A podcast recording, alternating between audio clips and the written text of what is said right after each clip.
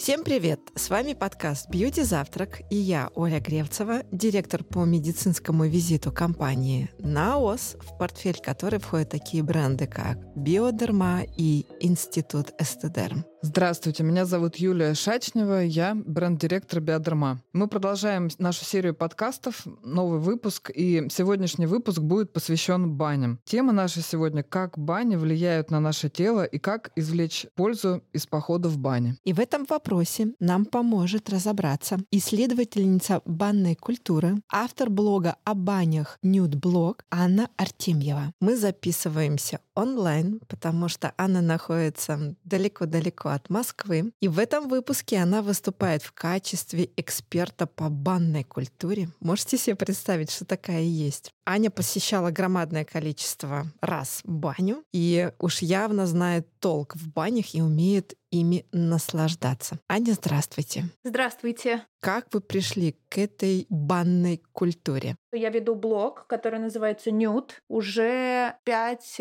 плюс-минус лет. Он начинался просто как гид, помощник для походов в общественные бани, потому что по основной своей деятельности и работе я интерьерный пиарщик и журналист, и интерьерные стилисты, занимаюсь, в общем-то, достаточно светской работой. Делаю мероприятия и прочее. И вся моя среда, когда я была еще супер юна, не могла понять, почему же я хожу в общественные бани и что там хорошего, на что я там смотрю, почему я этого не боюсь. Я начала писать о том, какие правила, устои и идеи в разных банях общественных в Петербурге и в городах, в которых я бывала на тот момент. А потом так получилось, что один удивительный человек, которого зовут Микел Алланд, он написал книгу Perfect Sweat. Она про идеальный пот, про культуру банную по всему миру. Он пригласил меня снять вместе сериал, который на тот момент должен был выйти на Netflix, и я была гидом по баням в России, его проводником. И благодаря ему я попала в мировое банное сообщество и узнала о том, что баня на самом деле гораздо больше, чем просто та общественная культура, которая мне супер нравилась. Так я познакомилась с ритуалами, обрядами, ну и после начала уже этим заниматься в России, заниматься этнографией, полевыми исследованиями, ну и, в общем, глубже погружаться в философию в целом. Почти все правда, я надеюсь. А что вы исследуете в этой банной культуре? Вы говорите о том, что вы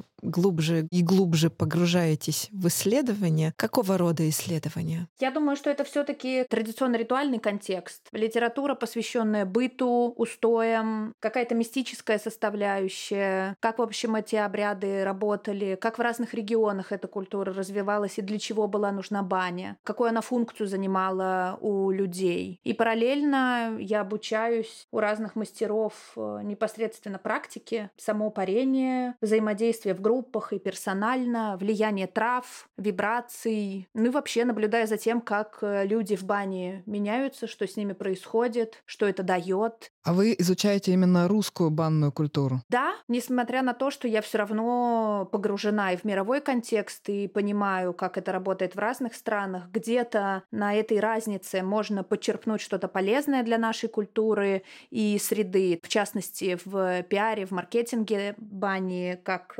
явления и банных комплексов как локаций. Основной интерес, конечно, мне интересует вся славянская наша идея. А скажите, пожалуйста, баня, она одна такая, или их несколько видов, или они подразделяются на кластеры? Сколько существует бань? Первый момент, который важно учесть, у нас есть трудности перевода. Значение сауны на самом деле такое же, как у бани. Но из-за того, что в девяностые появился контекст увеселительный, то у слова сауны деформировано понятие среди русскоговорящего населения. То есть, например, с Финляндией и странами Скандинавии у нас схожая культура. Например, черная баня была и у них, и у нас. В Эстонии, например, она до сих пор очень сильно имеет влияние и значение. Там много пармастеров, которые занимаются черной баней непосредственно. Когда у нас эта культура, например, уже вымирает, скажем так. Понятно, что есть типология бань супервлажных. Это все хамамы, термы и все прочее. Есть еще Темаскаль и Нипи. Это Индия, Перу, Мексика. Там баня абсолютно не имеет гигиенического функционала, канала. Это исключительно ритуальный, психологический, глубокий ритуал. И есть японская культура с водой, все их ванны разных температур, чистота природная. И, наверное, есть контекст источников минеральных вод, как, например, в Грузии. А как вы изучаете бани? Вы их посещаете или литературу специально читаете? Понятно, что без посещения и понимания, как это работает, никогда до конца не поймешь. Наблюдение даже важнее личного опыта. Желательно в каждую баню прийти несколько раз, чтобы посмотреть, какие там правила, как себя люди ведут, кто с кем взаимодействует. Плюс нужно условно вникнуть в среду, чтобы получить какой-то от нее отклик и информацию. То есть просто прийти и всех расспросить не получается. Ты должен стать частью этого процесса и тогда словить ту идею, которая здесь заложена. Литература есть, но ее очень мало. В основном, честно говоря, баня как э, культура написана на английском, вся литература. В России это, может быть, отдельные главы в каких-то антропологических исследованиях, диссертациях и прочее. Поэтому я стараюсь читать все, что связано с повседневной жизнью, и уже потом оттуда выуживать то, что мне кажется интересным. Даже иногда похоронный обряд, ритуальный, несет тоже большую ценность, потому что отношение к телу в течение столетий меняется, а значит и отношение к бане тоже. И я знаю, что бани — это настоящие комьюнити, это настоящие такие сообщества и стиль жизни, когда люди выбирают особый день, и они на регулярной основе посещают эти бани. И хотелось бы спросить, для новичка, что вы посоветуете, чтобы он сделал посещение бани верным, чтобы это было правильно, и чтобы не выглядеть таким простаком в глазах опытных банщиков? Такое отношение к бане, ритуал, скажем так, когда ты выделяешь целый день, и у тебя все твои действия вокруг этого процесса крутятся, это, наверное, очень свойственно России, это свойственно Японии, и частично, если не брать то, что это не гигиенический процесс, то это вот Темаскаль и Нипи. Остальные ребята используют баню больше как социально-коммуникативный какой-то элемент, то есть возможность пообщаться, встретиться, и это такое, скорее, посредственное посещение просто вместо бара, скажем так. То есть вся Скандинавия, например, зашла на полчаса, на пятнадцать минут и вышла. Хотя, я не знаю, звучит как будто бы мы лучше, но на самом деле это просто разная задача у бани. По поводу того, как ходить правильно и неправильно, и как э, не выглядеть простаком, я думаю, что есть какая-то, ну, не мистификация или какой-то страх излишний. В общем, бани — это как любая культура, любая часть жизни, как поход в ресторан, как начать изучение чего-либо. В общем, баня работает так же, как работает и общество. И я в связи с этим думаю, первое, что нет правильного и неправильного, нет хорошей бани и плохой бани. Есть баня, которая решила твою задачу, и та, которая не решила задачу. Есть момент удовольствия и желания. Если ты не хочешь, делать это не нужно. Если тебе неприятно, ты не должен продолжать. Если тебе жарко, значит тебе жарко. Нет такого, что ты вдруг не прав, и твое тело или ум говорят тебе, что ты не в порядке. Есть, конечно, момент, что часто жар вызывает э, стопор у головы, потому что ты не готов к этим новым ощущениям, либо тело сильно зажато, либо оно сильно зашлаковано, если такое слово можно говорить, то, конечно, твои реакции будут не очень приятными. Это означает, что либо тебе нужно дополнительно подготовиться и изучить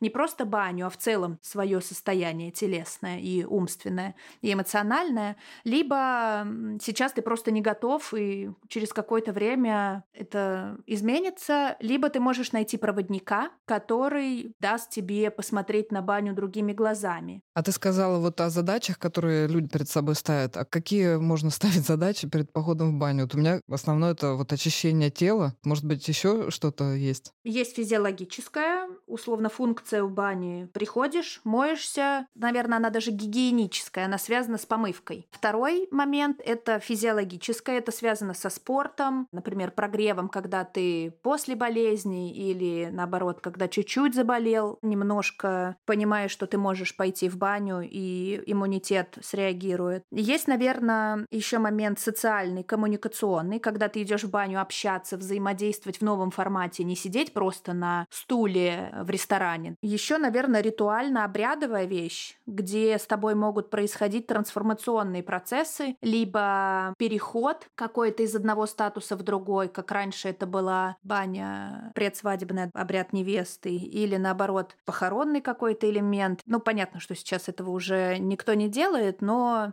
Например, перед девичеством, или вот есть такой обряд закрытия родов, когда ты после рождения ребенка тоже определенным образом себя психологически переподготавливаешь к новому статусу. Я бы разделила посещение на вот эти направления. И исходя из твоей задачи, как раз-таки появляется список бань, которые эту задачу могут решить. Начнем с гигиены. Есть такая особенность, например, разница общественных бань Петербурга и Москвы в том, что в Петербурге большое количество коммунальных квартир предполагали наличие бани как единственного места для мытья. Поэтому, например, помывочные отделения в питерских банях больше, чем в Москве. В Москве, например, культура пара ценилась выше, чем помывка. И там парные всегда шире, больше. И вот если, возможно, вы бывали, а если нет, то рекомендую на это посмотреть. Есть аромапарение коллективное каждый час, который делает специальный человек или местный, кто ходит в эту баню много лет, где все ложатся на пол и все специальным флагом опускают пар. Это есть в Сандунах, но есть и в астраханских, ржевских банях, варшавских, ну, в общем, много где это расписание имеется. Там парение было важнее, чем, например, в Петербурге, то есть более утилитарная функция была в Питере. Если брать физиологическую баню, то это все спортклубы с саунами и все прочее, что делается для сгонки веса, молочная кислота из мышц после тренировок и прочее. То есть ты просто туда заходишь, чисто греешься, у тебя там нет никакого ни выдоха, осознания, ничего. Ты в купальном костюме, в синтетике, греешься, скорее всего, в сухой сауне, которая не предполагает влажности, и там даже лежать сложно, потому что много людей. Третье — это социально-общительная штука. Это когда вы идете группой, вы можете снять баню в аренду или пойти все вместе в общественную баню. Вы скорее про то, что вы взаимодействуете друг с другом в новом ключе. Можете друг друга попарить, сделать массаж, поболтать. Ну, пример девяностых и мужчин в саунах чистой воды, решение задач, потому что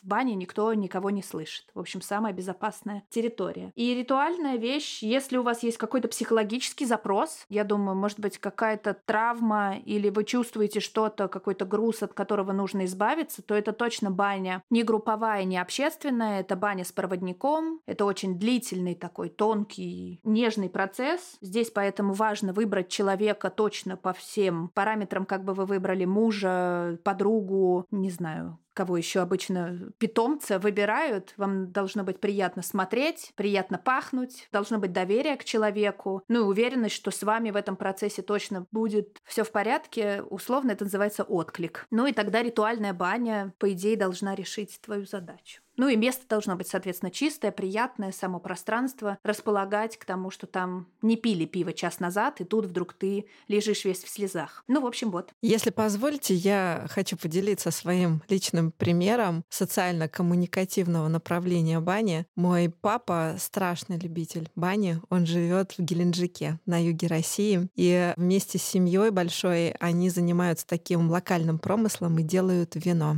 Вино красное, из винограда кабачка. Каберне, и на выходе получается каберне савиньон. Но вот я красное вино совсем не пью, и папа хотел очень угодить дочери, но навыков у него таких исконных не было. Поэтому в баню, когда он ходил, он всячески доставал своего соседа, который обладал этими навыками и был винным технологом, на что сосед отнекивался и говорил: «Не буду я тебя учить делать белое вино, потому что знаю, что оно у тебя получится отлично, и ты будешь продавать». «Да не буду я продавать», — говорил папа в ответ, «это будет вино только для моей дочери». Ну, короче, именно в бане случился через какое-то время обмен, и папа угу. научился. Вначале это, конечно, было еще то эко-вино а-ля квасок, от которого мгновенно все хмелели, но сегодня это изысканное, органическое, очень вкусное, натуральное вино, которым время от времени балую себя и угощаю своих друзей. Класс! Вот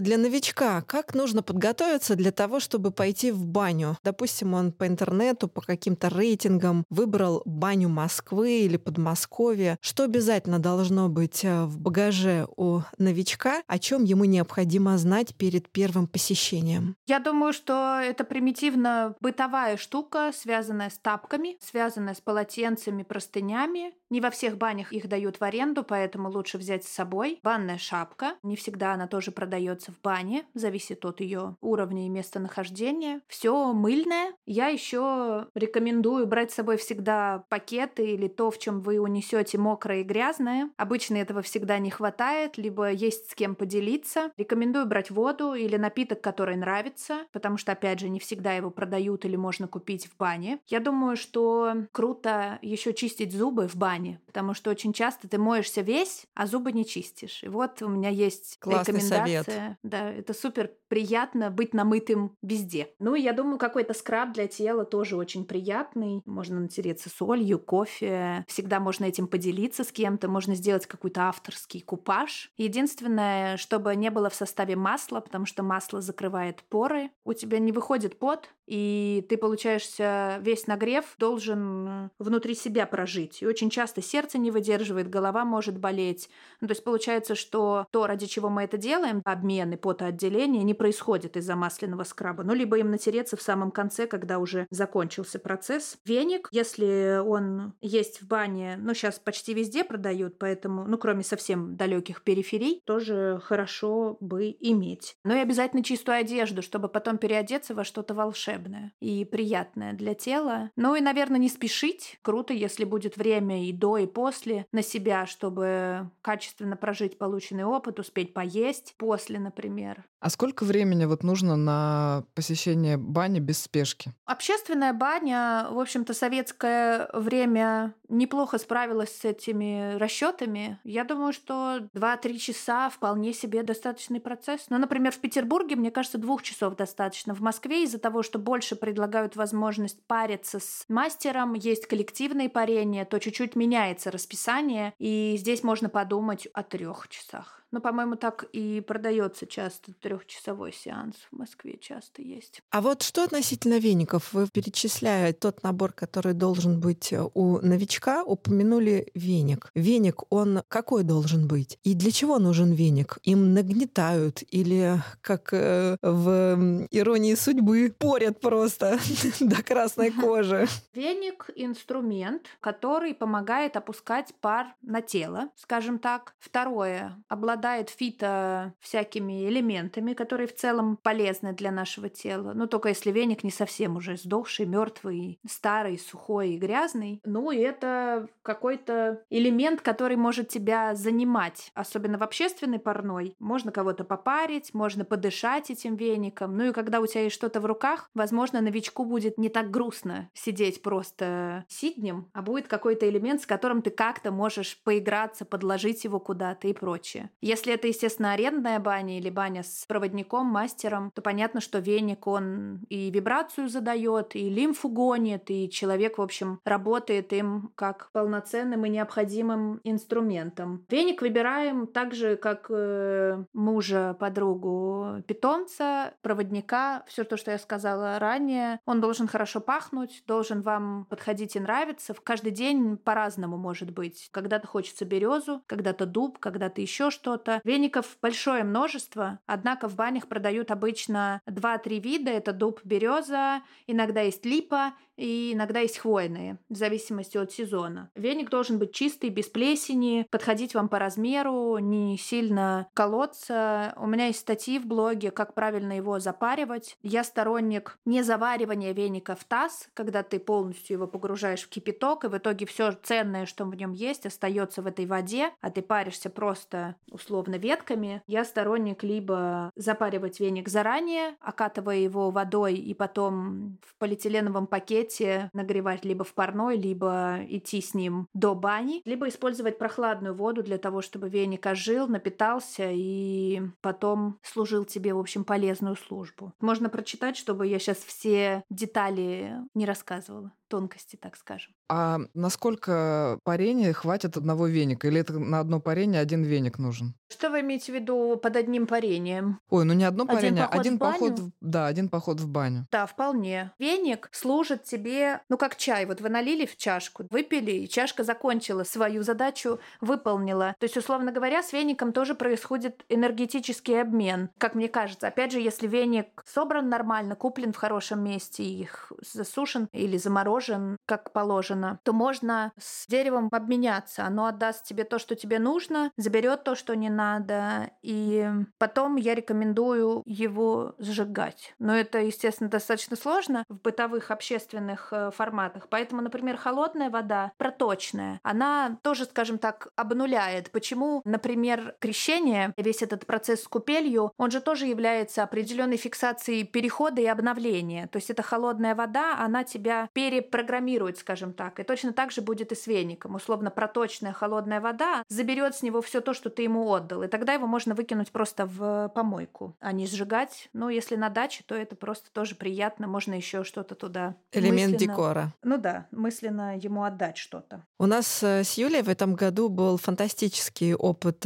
бани. Мы в феврале были на зимнем Байкале, и баня стояла на берегу замерзшего Байкала. Сделали uh-huh. прорубь, и мы после бани ныряли. На улице было uh-huh. минус тридцать. Это были uh-huh. непередаваемые ощущения. Вначале, конечно же, страха, а потом фантастического удовольствия. Какое твое отношение к тому, что после бани и ныряют в снег, и ныряют в купели, или идут в ледяной бассейн? Я знаю, что такие тоже есть при банях. Я думаю, что, с одной стороны, это супер важная часть парения, потому что, условно, то напряжение, которое нагнетается за счет жара, потом должно как-то сняться. Однако не все это любят, и не всем это нужно. Иногда просто мягкая, равномерная баня дает больше заботы, чем такой яркий контраст. Однако смысл парения заключается вот в чем. Мы, условно говоря, нагреваем тело и из центра к периферии гоним всю кровь, которая у нас есть, потому что здесь требуется максимальная защита. И получается, что кровь оттекает больше на наши края. В баню не стоит идти сытым, потому что получается, что на пищеварение и обработку этой пищи уходит тоже какая-то часть кровотока. Важно, чтобы желудок был чуть-чуть свободным, чтобы кровь могла ходить, в общем, по всему телу. И когда ты нагреваешь, нагреваешь, нагреваешь тело, контраст дает возможность обратно этой крови, условно говоря, схлопнуться внутрь, омыть все, что было зажато, и дать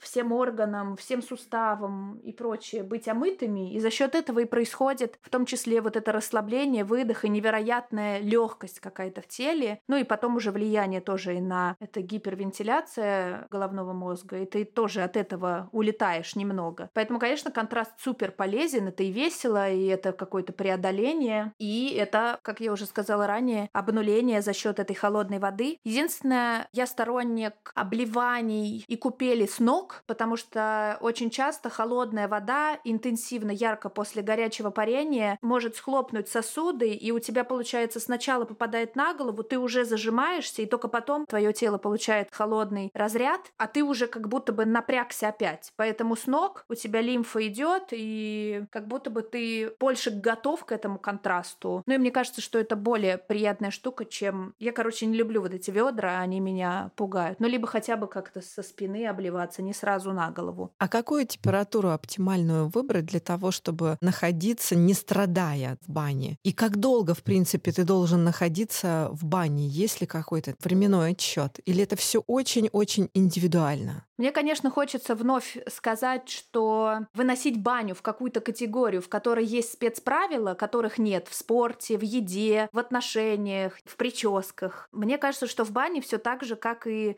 по жизни мы выбираем. Но, естественно, есть какие-то научные данные, факты и исследования, которых сейчас очень много, всякие приборы. Важна не просто температура в бане, важна сумма, дружба влажности и температуры. Именно поэтому отличается получается инфракрасная сауна, электрическая сауна, назову ее так, где очень сухо и, например, может быть супер жарко. А в русской бане, например, может быть шестьдесят градусов и влажность, допустим, шестьдесят. И эта баня будет невероятно приятная, мягкая, обволакивающая. И в ней можно очень долго мариноваться или парят в такой бане. Тоже приятно. А может быть, наоборот, такая ядрючка, что тебе просто жжет кожу. Сандуны любят такой стиль. Это их фирменный пар. Очень-очень-очень горячий, где ты просто лежишь и сходишь с ума. Но кому-то это супер приятно, и ты едешь специально на него. А по поводу времени, ну, не знаю, наверное, может, ну, десять минут. Иногда можно и час просидеть, в зависимости, если есть кислород в бане, опять же. Приоткрыл дверь или приоткрыл форточку, уже другая среда. Короче, если отвечать на ваш вопрос, то, конечно, все супер индивидуально. Единственное, что это никому не помогает. Это фраза. Поэтому непрошенный совет, связанный с тем, что надо знать себя и свою реакцию. Нужно понимать, где тебе хорошо, а где тебе плохо, а ты этого не замечаешь. Где ты борешься с тем, что тебе плохо, где тебе стыдно, что ты недостаточно долго сидишь, где ты это делаешь из-за эгоистичных каких-то своих приколов. Наверное, это тоже приходит с опытом, как бы это патетично ни звучало. Важна постепенность. То есть, условно, первый пар должен просто познакомить тебя с температурой, прикинуть, как ты, что ты и где. Можно прийти без веника, сесть не на верхний полог. Желательно лежать, чтобы равномерно все тело нагревалось, мог спокойно дышать, чтобы ничего нигде не было пережато. Важно греть ноги, а не голову. Больше. Например, первый заход может быть до десяти минут. Второй заход уже может быть более яркий, контактный. Можно полежать с веничком, можно еще без веничка, уже погреться посильнее. Также третий заход можно сделать уже парением. После него можно сделать контраст. Наверное, минут семь можно побыть в парной. Четвертый заход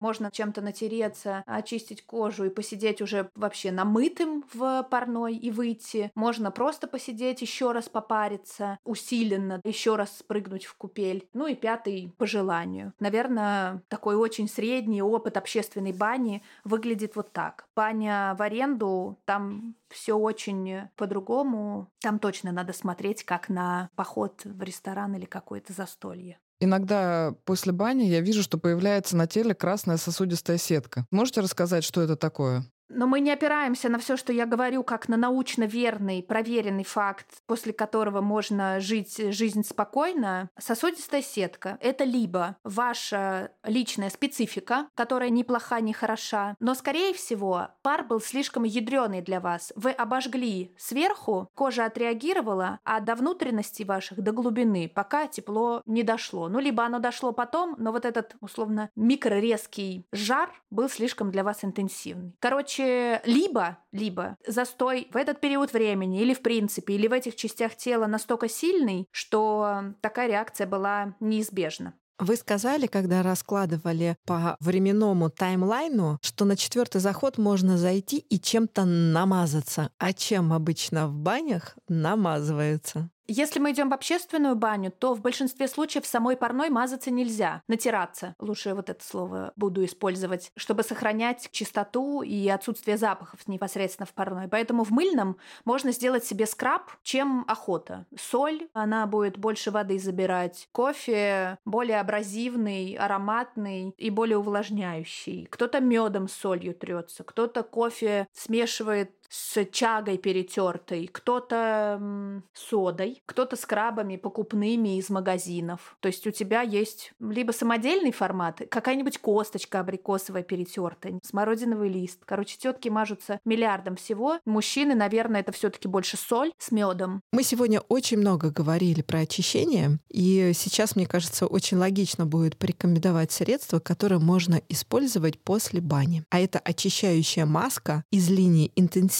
прополис плюс марки Институт Esthederm. Маска содержит прополис и каолин, и она идеально удаляет излишки себума, сужает и очищает поры. И несмотря на то, что в составе есть каолин, она совершенно не стягивает. А приятным бонусом является то, что маска обладает еще антиоксидантным действием, что очень э, здорово влияет на качество кожи. В идеале после маски, конечно же, лучше еще использовать спрей-уход клеточной ледяную воду для того, чтобы и восстановить уровень влаги в коже. Оставайтесь здоровыми и красивыми вместе с Институтом Esthederm. А как насчет поддержания водного баланса? Ведь доподлинно известно, что во время бани потеешь. Соответственно, идет потеря жидкости, влаги из организма. Нужно ли ее компенсировать? Если да, то чем? Чаями или чистой водой? Ну, пить обязательно. Это гадалки не ходи. Пить лучше все теплое, либо комнатной температуры. Суперхолодная вода, она будет забирать тот жар, который вы на самом деле должны накопить внутри. Вода супер важна, лучше простая. Газированная вода обманывает, делая вид, что ты напился, но на самом деле ты не напился. Лучше не пить, хотя супер приятно иногда вот так газированный бахнуть после какого-нибудь захода. Чай тоже супер. Лучше не черный, не зеленый, лучше травы, чтобы дополнительно не воздействовать на нервную систему и никак себя не стимулировать. Многие пьют пиво. Я, естественно, сторонник того, что баня — это ритуал очищения, поэтому, условно, алкоголь не очень ложится во всю эту канитель. Однако сейчас делают, например, пиво для бегунов или спортсменов безалкогольное. Оно решает задачу вот этой культуры пива питейной, но при этом не влияет так сильно на состояние и замутненность ума. Даже там микроэлементы есть полезные. Чем проще в этом вопросе, тем лучше. Чем меньше стимулирования, тем для бани лучше. А какими средствами вы пользуетесь после бани для ухода за кожей?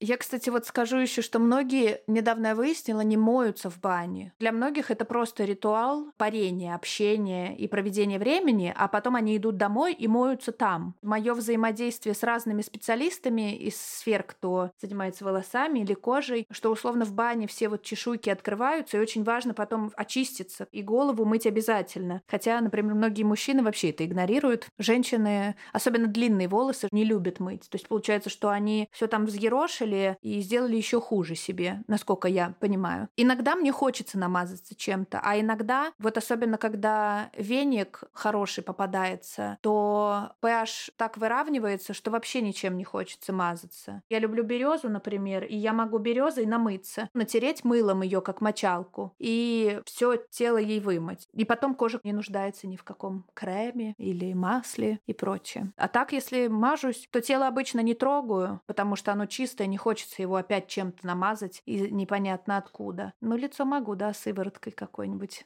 натереть. Вообще баня — это такой достаточно интимный момент, когда ты абсолютно обнаженный, раздеваешься и заходишь в пространство, где находится очень много людей. Я на самом деле какое-то время назад достаточно сильный дискомфорт от этого испытывала. Какой совет вы можете дать для того, чтобы нивелировать момент обнаженности? Первое. Никто не просит супер оголяться. Всегда есть простынь, которая может служить каким-то вот этим барьером и точкой входа. Второе. Очевидно, что у нас сильно уменьшилась культура нагого тела, которое мы видим. И понятно, что это необычно и, может быть, сложно, страшно. Вопрос в том, насколько ты сам окей с тем, как ты выглядишь. Очень часто это связано со стеснением, со сравниванием себя с другими, с какими-то, может быть, даже нормами или принятыми стандартами. Но это тогда вопрос не бани. Это нужно решать еще где-то. Движение, танец, терапия, фото. Миллиард всяких средств, которые могут помочь тебе принять и полюбить себя. Это супер какая-то, мне кажется, сейчас популярная тема. Может быть, человеку и не надо идти в баню, где все голые. Вот что я иногда думаю. Я стараюсь вести блог, чтобы показать эту красоту, телесную, взаимодействие людей без социальных каких-то масок и прочего. И что в общественной бане, даже в самой убитой и убогой, есть какой-то вот этот нежный душевный шарм. Однако, даже вот в моей семье у меня есть старшая сестра, которая далека от этого, и мне кажется, что ей вообще туда не надо. Она, может быть, и не должна никогда условно испытать фольклорный экстаз, который есть у меня. Аня, скажите, пожалуйста, вот самый классный визит в баню, какой был в вашей жизни, и почему он такой? Такой был. Такой запоминающийся или яркий.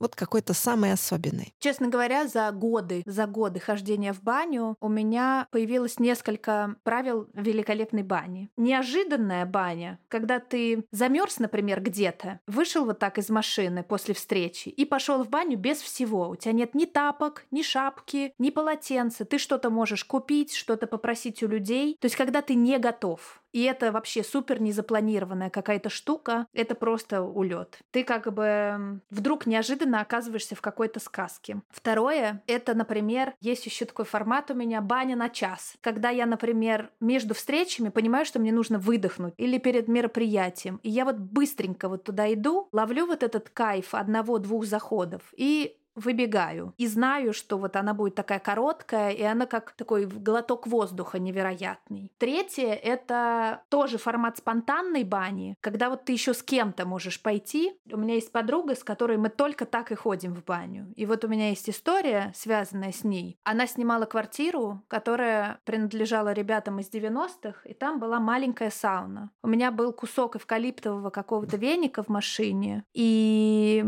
мы просто вот спонтанно с ней наразогрели ту сауну, ужасную, естественно. Как-то там ее нашаманили внутри, и мы как-то слились в каком-то невероятном, значит, энергетическом посыле, что это была одна из каких-то невероятных бань, на мой взгляд. То есть спонтанность. Вот это частично это связано с первым пунктом, который я назвала. И, наверное, баня на природе, то есть любая, даже самая простенькая баня, когда есть живой водоем, это всегда залог успеха. То есть даже какая-то жмуль, вот если ты паришься в непонятной, полухолодной парной, и есть возможность выйти на свежий воздух или окунуться куда-то в воду, мне кажется, что даже если будет все плохо, даже просто фактор кое-какого жара в парной и воды сделает кайф. Вот так бы я ответила на ваш вопрос. А какие есть противопоказания показания к посещению бань? Есть ли они вообще? Да есть, конечно, миллиард. Я думаю, их вообще миллиард. Но вот, э, опять же, помимо того, что это все индивидуально, я скажу, что, ну, очевидно, любые открытые раны, воспалительные процессы, какие-то адские, жесткие противопоказания, которые вы и так знаете, они, скорее всего, вам разрешают вообще, не разрешают не только ходить в баню, но и двигаться, заниматься спортом, есть жареное, соленое, кислое. Ну, в общем, баня там пятнадцатый пункт из всех запрещений, скажем так, для вас. Но при этом у меня вот есть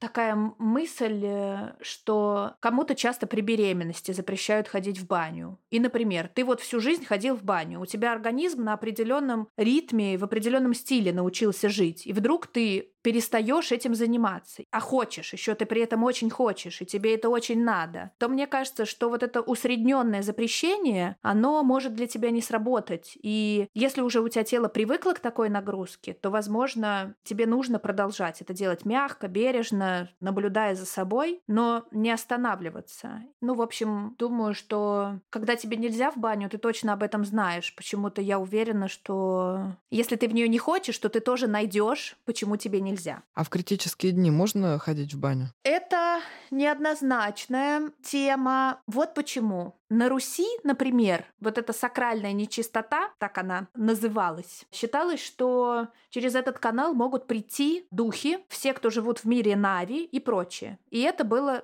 запрещено, но по другим причинам. С точки зрения физиологии есть несколько кейсов. Опять же, скорее всего, вы об этом а. знаете, б. вам запрещена не только баня. То есть если вам херово и плохо все проходит, но там вообще не до бани. Если же все проходит супер спокойно и тело в порядке и хочется, то мне кажется, что тут нет никаких опасностей. Однако, если есть предрасположенность ко всяким кровоизлияниям, есть какие-то опухоли, новообразования, то, естественно, жар и вот активное кровообращение может повлечь за собой какие-то последствия. Однако это не баня в этом будет виновата, а условно проблема, она случилась с тобой гораздо раньше, и просто баня ее катализировала. Ну что, мне кажется, мы достаточно осветили вопросов относительно бани. Я хочу Аню поблагодарить за этот фольклорный экстаз, в котором мы сегодня все слились, и я надеюсь, наши слушатели тоже это на себе испытают, это чувство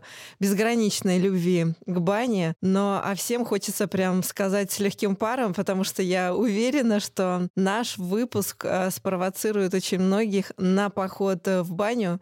Сегодня, кстати, в Москве выпал первый снег, и прям хочется этого тепла, уюта, который уж точно подарит щедро баня. Спасибо, Аня. Да, спасибо, Аня. Я вас благодарю за вопросы и такое чуткое слушание. И традиционно в конце выпуска у нас есть рубрика «Вопрос к эксперту». Наш врач-дерматолог Игорь Патрин расскажет о том, как же баня влияет на кожу и чего следует избегать. Здравствуйте, дорогие слушатели! Меня зовут Игорь Патрин, я врач-дерматолог, косметолог и по совместительству эксперт Наос. Давайте разберемся чуть подробнее с тем, как сауна, баня или парная действует на нашу кожу. Горячий воздух повышает потоотделение. Вместе с потом выходят токсины, и это хорошо. Но также наш организм покидает электролиты, в частности калий. Восполнить калий можно с едой или питьем. Калий содержится во многих фруктах, овощах, есть минеральные воды с повышенным содержанием калия. Высокая влажность и температура размягчают сальные пробки. И по этой причине очищающие маски, например, на основе глины, после сауны работают на порядок лучше. От распаривания проникающая способность кожи также становится выше. Она лучше впитывает активные компоненты косметики, но также может поглощать потенциально вредные вещества. Вот почему так важно перед походом в сауну очистить кожу от декоративной косметики и принять душ. Высокая влажность, как, например, в турецкой парной, приводит к ослаблению сцепки роговых клеток, из которых состоит самый верхний слой нашей кожи. Именно из-за этого после бани и парной кожа так легко скатывается, если ее как следует рукой потереть. Кто-то дополнительно использует скрабы или специальные рукавицы, мочалки,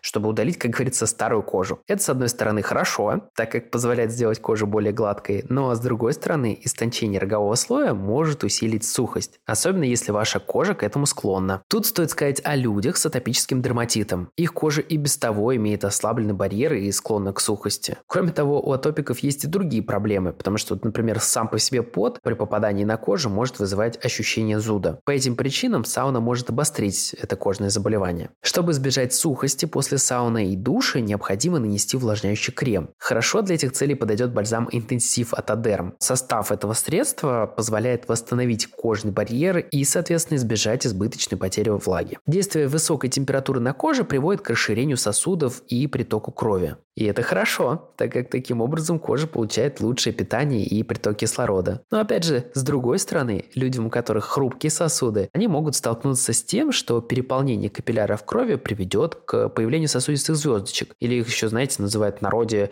куперозом на лице. Особенно осторожными в этом плане нужно быть людям с розацией, и их кожа и без того склонна к покраснениям, а сауна может усугубить эту проблему. Вообще, в целом, если после сауны кожа на лице остается розовой минут десять-пятнадцать, это абсолютно нормально. А вот если краснота остается надолго, стоит ограничить посещение сауны. У меня, кстати, у самого кожа на лице склонна к покраснениям, и я, если иду в сауну, то закрываю лицо полотенцем, и таким образом избегаю действия слишком высокой температуры. Не стоит ходить в сауну, и если на коже есть активный воспалительный процесс. Так бывает при средних и тяжелых формах акне. Высокая температура и влажность могут привести к распространению инфекционного процесса.